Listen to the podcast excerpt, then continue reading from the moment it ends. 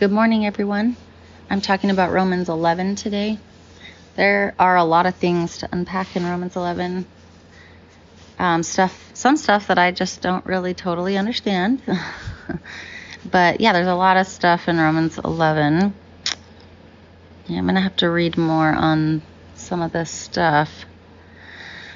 But in verse 33, it says, Oh, the depth of the riches and wisdom and knowledge of God! How unsearchable are his judgments and how inscrutable his ways.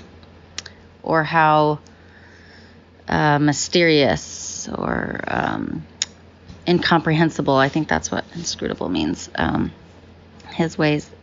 And I think for some people, that might be a little bit stress inducing. Like, oh my gosh, God's too mysterious and unexplainable and unreadable and incomprehensible. And I just it's too much. But actually, for me, and I, and I hope so for you, it's actually really comforting because sometimes I need to read that because I'm like, God, you're so confusing. You're an anomaly. I don't understand your ways. I don't understand anything you do.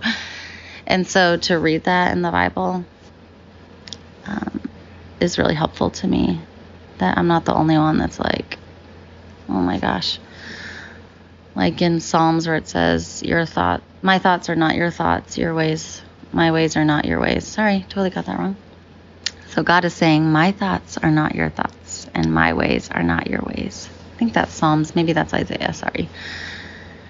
But that is comforting to me as well because I'm like, okay, I'm just to let it go. I don't have to try to, I'll never be able to understand God. And I don't want to be able to understand Him because then He wouldn't be big and powerful and He'd be something I could understand and that's I don't know, that's too small.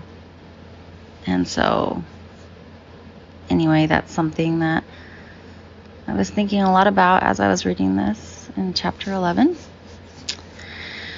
Father, I thank you, Lord, that you are so big, so mighty, so incomprehensible that um, sometimes it really boggles our minds and we're really confused by you and what you're doing. And I just thank you, Lord, that we are so small and you are so big. We are insignificant and you are so great. And I pray, Lord Jesus, that we would just trust, put our trust in you, especially in those times when we don't understand or when we're confused or angry at you and frustrated.